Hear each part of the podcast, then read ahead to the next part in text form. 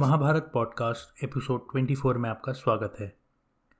Last episode में हमने देखा कि किस तरह से शकुनी और दुर्योधन ने प्लान बनाया कि युधिष्ठिर को हस्तिनापुर बुलाया जाए और उनसे जुआ खेला जाए। इस जुए में शकुनी ने युधिष्ठिर से सब कुछ जीत लिया। उनका सोना, उनकी प्रजा, यहाँ तक कि उनके भाई और द्रौपदी भी छीन ली। जब द्रौपदी को ये पता चला तो उन्होंने भरी सभा में सभी द्रोणाचार्य, कृपाचार्य, भीष्म व अन्य सभी राजाओं पर सवाल उठाया और कहा कि क्या युधिष्ठिर को मुझे दांव पर लगाना उचित था? इस सवाल का विदुर के अलावा कोई जवाब नहीं दे पाया। अंत में जब धृतराष्ट्र को यह मालूम हुआ कि उन्होंने क्या क्या गलत कर दिया है तो उन्होंने युधिष्ठिर से माफ़ी मांगी और उन्हें ससम्मान वापस इंद्रप्रस्थ के लिए रवाना कर दिया। लेकिन अब, जैसा कि आप सोच ही सकते हैं, दुर्योधन के मुँह एक बार खून लग गया था और वो कहाँ आसानी से मानने वाला था। तो वो जाकर वापस से धृतराष्ट्र के कान भरने लगा और धृतराष्ट्र को कहा कि एक बार और युधिष्ठिर को जुआ खेलने के लिए बुला लेते हैं। दुर्योधन, कर्ण और शकुनी ने धृतराष्ट्र से कहा कि हम लोगों के पास कम से कम पांडवों का धन ही रहने देते। इससे हम अन्य राजाओं को प्रसन्न कर कर युद्ध के लिए तैयारी कर लेते। अब पांडव एक सांप है, जो कि डसने के लिए तैयार बैठा है। वो जिस समय रथ में बैठकर हमारे ऊपर हमला करेंगे तो उस समय हम में से किसी को भी ज़िंदा नहीं छोड़ेंगे। हम एक काम करते हैं कि हम वनवास की शर्त पर पांडवों के साथ दोबारा जुआ खेलते हैं। जुए में जो भी हार जाए, वो बारह वर्ष तक मृग चर्म या फिर हिरण की खाल के बने हुए कपड़े पहनकर वन में रहेगा। और तेरहवें वर्ष किसी नगर में इस तरह छुप कर रहेगा कि किसी को भी पता ना चले। अगर पता चल जाए कि ये कौरव या पांडव है तो फिर से बारह वर्ष तक वन में रहेगा। इसी शर्त पर आप जुआ खेलने के लिए आज्ञा दे दीजिए। यह काम बहुत ही आवश्यक है। धृतराष्ट्र ने हामी भर दी। उन्होंने कहा कि बेटा, अगर पांडव बहुत दूर चले गए हों तो भी उन्हें दूध भेजकर बुला लें। धृतराष्ट्र के इस फैसले पर द्रोणाचार्य, कृपाचार्य, विदुर, अश्वत्थामा, भीष्म और विकर्ण सभी ने एक स्वर से कहा कि अब जुआ मत खेलो और शांति रखो। लेकिन धृतराष्ट्र ने अपने सभी मित्रों की सलाह ठुकरा दी और पांडवों को फिर से जुआ खेलने के लिए बुलवाया। यहाँ तक कि धृतराष्ट्र की पत्नी गांधारी ने भी कहा कि दुर्योधन तो पैदा होते ही गिदड़ के समान रोने चिल्लाने लगा था। तो अब यह हमारे कुरुवंश का नाश शुरू करेगा। आप अपने वंश को इस तरीके से ना डुबाइए और जुआ खेलने के लिए पांडवों को विवश ना कीजिए। लेकिन धृतराष्ट्र ने बिल्कुल नहीं सुना और कहा कि यदि कुल का नाश होना ही है तो होने दो। अब जो दुर्योधन और दुशासन चाहेंगे, वही होगा। फिर धृतराष्ट्र ने प्रातिकामी को पांडवों के पास भेजा। जब प्रातिकामी ने पांडवों को बताया कि धृतराष्ट्र उन्हें जुआ खेलने के लिए फिर से बुलाना चाहते हैं तो ना चाहते हुए भी युधिष्ठिर वापस से हस्तिनापुर आ गए। यहाँ पर शकुनी ने उन्हें खेल के नियम समझाए और युधिष्ठिर के हाँ करते ही उन्होंने जुआ खेलना शुरू कर दिया। जैसा कि आप सोच ही सकते होंगे, युधिष्ठिर इस बार भी तुरंत हार गए। उनके हारने पर शकुनी ने उन्हें कहा कि अब आप हिरण की खाल के बने हुए कपड़े पहन लीजिए और तुरंत वन में चले जाइए। दुशासन ने यहाँ पर द्रौपदी को चिढ़ाते हुए कहा कि तुम तो इतने बड़े कुल की लड़की हो। क्या इन साधु सन्यासियों के जैसे जीवन जियोगी? आओ तुम यहीं पर रहो। इस बात पर भीम बहुत क्रोधित हो गया और भीम ने दुशासन को कहा कि मैं तेरा सीना चीर कर उससे खून पीऊँगा। पांडव इसके बाद महल से बाहर निकलने लगे और दुर्योधन उन्हें चिढ़ाने के लिए वैसे ही उनके पीछे पीछे चलने लगा। भीम ने मुड़कर देखा और कहा कि मूर्ख, यह बात यहीं पर समाप्त नहीं हो रही है। मैं तेरे सहायकों के साथ तेरा नाश करने के लिए थोड़े ही दिन में वापस आऊँगा। मैं वापस से शपथ लेता हूँ कि मैं गदा से दुर्योधन की जांग तोड़कर इसके सिर पर अपना पैर रखूँगा। अर्जुन भी बोल पड़ा कि मैं भी प्रतिज्ञा करता हूँ कि मैं युद्ध में कर्ण और उसके सभी साथियों को मार दूँगा। इसके बाद पांडव इस प्रकार की और भी बहुत सी अन्य प्रतिज्ञाएँ करके राजा धृतराष्ट्र के पास गए। वहाँ पर युधिष्ठिर ने कहा कि मैं अभी अलविदा लेता हूँ और थोड़े ही समय बाद आकर आपसे मिलूँगा। यहाँ पर सभी का लज्जा के मारे सिर झुक गया और सब मन ही मन युधिष्ठिर का कल्याण चाहने लगे। फिर विदुर ने कहा कि आप कुंती को हमारे पास छोड़ जाइए, यह सत्कार पूर्वक मेरे घर में रह सकती हैं। इसके बाद विदुर ने सभी पांडवों को आशीर्वाद दिया इसके बाद भीष्म पितामह और द्रोणाचार्य को प्रणाम करके सभी पांडव वनवास के लिए चल पड़े। जब नागरिकों ने देखा कि उनके प्यारे पांडव वनवास के लिए जा रहे हैं तो वो सब कहने लगे कि हमारे प्यारे सम्राट इस तरह से वन में क्यों जा रहे हैं? कुल के बड़े बूढ़ों की बुद्धि फिर गई है, जो इस तरह से धर्मात्मा पांडवों को देश से निकाल रहे हैं। इसी समय पांडवों के जाते ही आकाश में बिना बादलों के बिजली चमकने लगी। धरती थरथराने लगी और बिना अमावस्या के ही सूर्य ग्रहण लग गया। और तो और नगर के दाहिनी ओर उल्काएँ भी गिरने लगी। गिद्ध, गीदड़ और कौए मंदिरों, किलों और सभी मकानों पर मांस व हड्डियाँ डालने लगे। अब दुर्योधन, कर्ण और शकुनी ने द्रोणाचार्य को कहा कि आप ही सबसे बड़े और समझदार हैं, आप ही ये सब संभालिए इस बात पर द्रोणाचार्य ने कहा कि पांडव देवताओं के पुत्र हैं। उन्हें कोई भी नहीं मार सकता। फिर भी धृतराष्ट्र के पुत्रों ने मुझसे शरण मांगी है और मैं अपनी शक्ति के अनुसार इनकी पूरी पूरी सहायता करूँगा। द्रोणाचार्य की बात सुनकर धृतराष्ट्र ने कहा कि यह बिल्कुल सही बात है, विदुर तुम जाओ और पांडवों को वापस ले आओ। अगर वो वापस नहीं आए तो उनके साथ ऐसा प्रबंध कर दो कि वहाँ पर मेरे पुत्र पांडव वन में बहुत सुख से रहें। इसके बाद विदुर पांडवों से मिलने के लिए रवाना हो गए। यहाँ पर महाभारत का दूसरा पर्व, सभा पर्व समाप्त होता है। मैं आपको बता दूँ कि महाभारत में कुल मिलाकर 18 पर्व हैं और अभी दूसरा सभा पर्व समाप्त हुआ है। जब पांडव नगर के बाहर पहुँचे तो उन्होंने देखा कि उनके पूछे पूरे नागरिक आ चुके हैं। पांडवों ने बोला कि, नागरिकों, आप वापस नगर लौट जाइए। वहाँ पर पितामह भीष्म राजा धृतराष्ट्र, महात्मा विदुर, हमारी माता कुंती और गांधारी और अन्य सभी सगे संबंधी निवास कर रहे हैं। आप लोग जाइए और वहाँ प्रेम से रहिए। इसके बाद पांडव आगे निकल पड़े। इसके तुरंत बाद जब पांडव वन में पहुँचे तो वहाँ पर उन्हें लगा कि उनके साथ बहुत से ब्राह्मण भी हैं तो इन सब के खाने के लिए कहाँ से इंतज़ाम करेंगे? यहाँ पर शौनक ने उन्हें किस्सा सुनाया कि अगर वह सूर्य देव की पूजा करें तो सूर्य देव उन्हें ज़रूर वरदान दे सकते हैं, जिससे वो सभी का पेट भर सकते हैं। युधिष्ठिर ने फिर सूर्य देव की पूजा की, जिससे सूर्य देव प्रसन्न हुए और उन्हें अक्षय पात्र दिया। अक्षय पात्र एक तरीके का पतीला है, जिसमें हमेशा जितना भी आप खाना पकाएँगे, जब तक कि आखिरी जने का पेट नहीं भर जाए, तब तक उसमें खाना बनता ही रहेगा। अक्षय पात्र के आने के बाद युधिष्ठिर ब्राह्मणों को अक्षय पात्र से भोजन कराने लगे। सबसे पहले सारे ब्राह्मण भोजन करते थे, फिर सारे भाई भोजन करते थे और एंड में जब द्रौपदी भोजन कर लेती थी, उसी समय अक्षय पात्र का अन्न समाप्त हो जाता था। इसी समय के आसपास महात्मा विदुर भी वन में पहुँच गए। याद हो कि उन्हें धृतराष्ट्र ने कहा था कि जाके पांडवों को ले आओ, लेकिन ऐसा लगता है कि धृतराष्ट्र और विदुर के बीच में कुछ छोटी मोटी लड़ाई हो गई थी। क्योंकि ज़ाहिर तौर पर धृतराष्ट्र ने दुर्योधन का साथ दिया है और विदुर कह रहे थे कि पांडव सही हैं। तो जब धृतराष्ट्र से विदुर छोटी मोटी लड़ाई करके वन में पहुँचे तो धृतराष्ट्र को शायद अपनी गलती का एहसास हो गया और उन्होंने संजय को बोला कि जाओ विदुर को बुला लाओ, मेरे भाई के बिना मेरा मन नहीं लगता।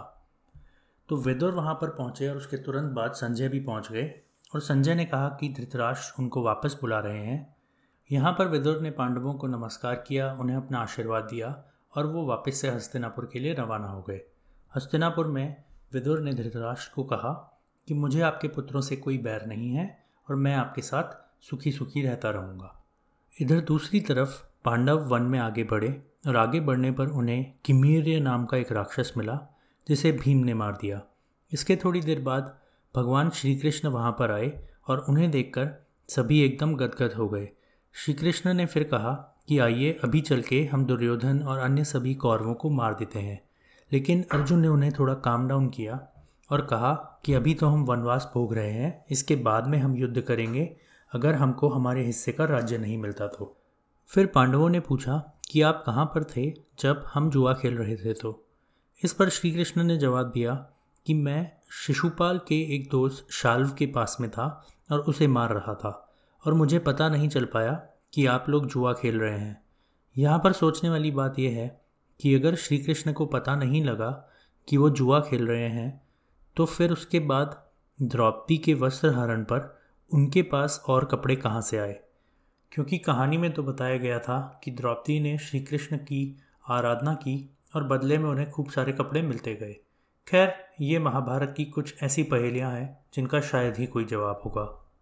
इसके कुछ समय बाद ऋषि व्यास वन में आए और उन्होंने युधिष्ठिर को बोला कि अगर आपको कौरवों को युद्ध में हराना है और कौरवों के पास बहुत से अच्छे साथी, जैसे कि द्रोणाचार्य, भीष्म व कृपाचार्य हैं तो आपको बहुत से अच्छे अस्त्र और शस्त्र लेने पड़ेंगे। इसके लिए आप एक काम कीजिए, आप अर्जुन को दिव्यास्त्र लेने के लिए हिमालय पर भेज दीजिए। वहाँ पर वो इंद्र से मिलेंगे और इंद्र उन्हें बहुत तरह तरह के अस्त्र देंगे। युधिष्ठिर ने जब यह सुना तो उन्होंने अर्जुन को कहा कि तुम्हें हिमालय पर जाना चाहिए और वहाँ इंद्रदेव के लिए तपस्या करनी चाहिए। अपने भाई से आज्ञा पाकर अर्जुन हिमालय के लिए रवाना हो गए। जब अर्जुन हिमालय के यहाँ पहुँचे तो उन्हें वहाँ पर एक वृक्ष की छाया में एक तपस्वी बैठा हुआ दिखा। यह तपस्वी बहुत ही दुबला पतला था लेकिन फिर भी बहुत तेज़ी से चमक रहा था। तपस्वी ने अर्जुन को कहा कि हिमालय में अस्त्र शस्त्रों का कोई काम नहीं है तो तुम्हारा जो धनुष और बाण है उन सभी को फेंक दो। लेकिन अर्जुन ने ऐसा कुछ भी नहीं किया। इसके बाद तपस्वी ने हंसा और कहा कि अर्जुन, मैं इंद्र हूँ, तुम्हारी जो इच्छा हो मुझसे मांग लो। इस पर अर्जुन ने दोनों हाथ जोड़कर कहा कि मैं आपसे अस्त्र शस्त्र की विद्या सीखना चाहता हूँ, आप मुझे यही वर दे दीजिए। तो इंद्र ने कहा कि जब तुम्हें भगवान शंकर का दर्शन होगा, तभी मैं तुम्हें सारे असर दे पाऊँगा। अब तुम उन्हें दर्शन के लिए प्रसन्न करो। उनके दर्शन के बाद तुम स्वर्ग आ जाओगे और वहाँ पर मैं तुम्हें सारी अस्त्र शस्त्र की विद्याएँ सिखा दूँगा। इसके बाद अर्जुन ने भगवान शंकर के लिए तपस्या करनी शुरू कर दी। शुरू में उन्होंने हर दिन पेड़ से गिरे हुए पत्ते खाए फिर कुछ दिन बाद वो ये पत्ते खाने लगे, फिर कुछ पंद्रह दिन बाद ये पत्ते खाने लगे, फिर एक महीने तक उन्होंने कुछ नहीं खाया। तो इस तरीके से उनकी तपस्या आगे बढ़ी। अंत में वो अपने एक पाँव के अंगूठे पर खड़े होकर तपस्या करने लगे। तब जब वो इतनी तपस्या करने लगे तो उनके तप से सारी दिशाओं में बहुत तेज़ी से हवाएँ चलने लगी और सभी देवी देवता इकट्ठे होकर भगवान शंकर के पास गए कि आपको अर्जुन को अब रोकना चाहिए और उन्हें उनका वर दे देना चाहिए। इस बात पर भगवान शंकर भील का रूप बनकर अर्जुन के पास गए। जब वो अर्जुन के पास गए तो उसी समय एक दानव सुअर का रूप धरकर अर्जुन को मारने के लिए आगे जा रहा था। अर्जुन ने भी ये देख लिया। तो अर्जुन ने उस दानव को मारने के लिए अपने धनुष पर एक तीर चढ़ाया। उसी समय भगवान शंकर, जो कि भील के रूप में थे, उन्होंने भी एक तीर चढ़ाया और दोनों के तीर एक साथ चले और वो दानव मारा गया। लेकिन इस पर अर्जुन को बहुत क्रोध आया कि अगर मेरा शिकार था तो इसको ये भील कैसे मार सकता है? तो उन्होंने भील को ललकारा कि, तुमने मेरे शिकार को कैसे मार दिया? इस बात पर भील बोला कि, यह तो मैं भी तुम्हें कह सकता हूँ कि तुमने मेरे शिकार को कैसे मार दिया? फिर अर्जुन ने बहुत से तीर लिए और भील के ऊपर मारे, लेकिन भील ने सभी तीर ऐसे पकड़ लिए जैसे वो कोई कागज़ के प्लेन हो। इसके बाद अर्जुन ने, जब सारे तीर ख़त्म हो गए तो उन्होंने अपना धनुष ही दे मारा, लेकिन भील ने वो भी पकड़ लिया। इसके बाद अर्जुन तलवार लेकर भील के ऊपर अटैक करने लगे, लेकिन भील के टच होते ही वो तलवार ही टूट गई। फिर अर्जुन ने सोचा कि अब मैं घूसा ही मार देता हूँ। तो जैसे ही उन्होंने घूसा मारा तो भील ने भी पलट के एक घूसा मारा, जिससे अर्जुन का पूरा शरीर ही टूट गया। अब इस समय अर्जुन को लगा कि यह तो कोई चमत्कारी भील है, और वह तुरंत ज़मीन में भगवान शिव का शिवलिंग बनाकर पूजा करने लगे। जब उन्होंने ज़मीन में जो मिट्टी से शिवलिंग बनाया, उसके ऊपर फूल रखा तो उन्हें देखा कि वो फूल तो भील के ऊपर आ गया है। तब अर्जुन को समझ आया कि यह भील तो शायद भगवान शंकर ही हैं, और उन्होंने तुरंत भील से हाथ जोड़कर माफ़ी मांगी। इस बात पर भगवान शंकर ने कहा कि इसमें माफ़ी मांगने की कोई बात नहीं है, और आओ, अब मैं तुम्हें अस्त्र शस्त्र की विद्या देता हूँ। इसके बाद भगवान शंकर ने उन्हें पाशुपतास्त्र की विद्या दी। यह एक ऐसा अस्त्र है जिसको अगर चला दें और अगर इसको झेलने वाला कोई साधारण मनुष्य है तो हो सकता है कि यह पूरी पृथ्वी या पूरे ब्रह्मांड को ही नाश कर दे। तो भगवान शंकर ने कहा कि तुम यह पाशुपतास्त्र थोड़ा देख कर चलाना कि तुम किस पर चला रहे हो। इसके तुरंत बाद भगवान इंद्र वहाँ पर आ गए और भगवान शंकर को प्रणाम करने के बाद वो अर्जुन को अपने रथ में बिठाकर स्वर्गलोक ले गए। स्वर्गलोक में अर्जुन का बहुत ही भव्य रूप से स्वागत हुआ और अन्य सभी देवताओं को बताया गया कि अर्जुन सनातन ऋषि नर के आंशिक अवतार हैं और इंद्र उन्हें तरह तरह के अस्त्र शस्त्रों की विद्या सिखाने लगे। कुछ समय बाद अर्जुन ऐसे ही सभा में बैठे थे और उनके सामने उर्वशी नाम की एक अप्सरा डांस कर रही थी। तो जब अर्जुन ने उर्वशी को देखा तो अर्जुन को लगा कि उनको उनकी माता की याद आ गई है तो वह उन्हें देखकर आँसू बहाने लगे। लेकिन उसी समय गंधर्व चित्रसेन ने अर्जुन को देखा और उन्हें लगा कि अर्जुन को उर्वशी का साथ चाहिए। तो सभा के बाद में चित्रसेन उर्वशी के पास गए और उन्होंने कहा कि मैं इंद्र की आज्ञा से आया हूँ और आपको अर्जुन के पास जाना चाहिए। तो उर्वशी अर्जुन के महल में गई और अर्जुन ने जैसे ही उर्वशी को देखा तो उन्होंने उन्हें कहा कि प्रणाम आते कहिए क्या आज्ञा है। इस बात पर उर्वशी ने कहा कि भाई मैं तुम्हारी माता नहीं हूँ, मैं तो तुम्हारे साथ तुम्हें शादी करने आई हूँ। तो अर्जुन ने कहा कि आप शायद कुछ गलत समझ गई। जब मैंने आपको देखा था तो मुझे लगा कि सारी जगत की माताएँ आपके जैसे ही होती हैं। अर्जुन की बात सुन के उर्वशी क्रोध से कांपने लगी। उन्होंने कहा कि मैं इंद्र की आज्ञा से तुम्हारे पास आई हूँ, फिर भी तुम मेरी इच्छा पूरी नहीं कर रहे हो। इसलिए जाओ। अब तुम स्त्रियों में नर्तक बन के रहोगे और नपुंसक के नाम से प्रसिद्ध हो गए इसके बाद उर्वशी अपने निवास स्थान पर लौट गई। अर्जुन जल्दी से चित्रसेन के पास गए और जो भी उर्वशी ने उनसे कहा था, वह सब उन्हें कह सुनाया। चित्रसेन ने सारी बातें इंद्र से कह दी। इंद्र ने अर्जुन को अकेले में बुलाया और हँसते हुए कहा कि तुम्हारे जैसा पुत्र पाकर कुंती सही में भव्य हो गई। उर्वशी ने जो भी तुम्हें श्राप दिया है, उससे तुम्हारा बहुत बड़ा काम बनेगा। तुम तेरहवें वर्ष में जब गुप्तवास करोगे, उसी समय तुम नपुंसक के रूप में एक वर्ष तक छिपकर यह श्राप भोगोगे। उसके बाद तुम्हें वापस से पुरुष रूप की प्राप्ति हो जाएगी। इस बात से अर्जुन की चिंता मिट गई और वो बहुत खुश हुए। यहाँ पर यह भी जानना होगा कि जब अर्जुन ने अस्त्र शस्त्र की विद्या सीखी तो उसके साथ में ही अर्जुन को नाचने की विद्या भी सिखाई गई। यह विद्या आगे अर्जुन के बहुत काम आएगी। इन्हीं दिनों एक दिन महर्षि लोमश स्वर्ग में आए। उन्होंने देखा कि अर्जुन इंद्र के आधे सिंहासन पर बैठे हुए हैं। तो मनी मन सोचने लगे कि अर्जुन को यह आसन कैसे मिल गया? इन्होंने ऐसा कौन सा पुण्य किया है? ऐसे कौन से देशों को जीता है जो इन्हें इंद्र के जैसा आसन मिला है?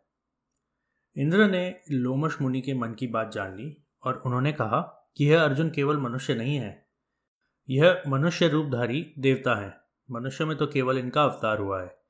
यह सनातन ऋषि नर हैं और महर्षि नर और नारायण किसी काम से पृथ्वी पर श्री कृष्ण और अर्जुन के रूप में अवतार लिया है।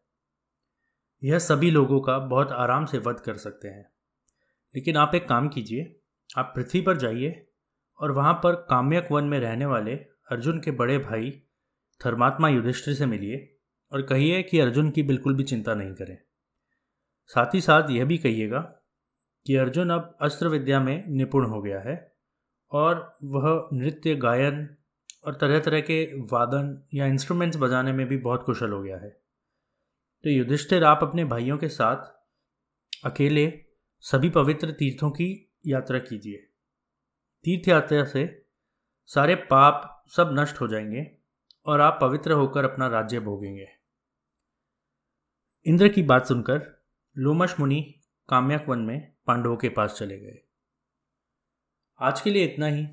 हम अगले एपिसोड में देखेंगे कि अर्जुन के स्वर्ग जाने के बारे में जब चित्राश को पता चलता है तो क्या होता है। साथ ही हम नल दमयंती की कथा भी सुनेंगे, जो कि बहुत ही दिलचस्प है और मेरे ख्याल से महाभारत में जो मिनी स्टोरीज़ हैं, उनमें से एक सबसे अच्छी मिनी स्टोरी है। सुनने के लिए धन्यवाद।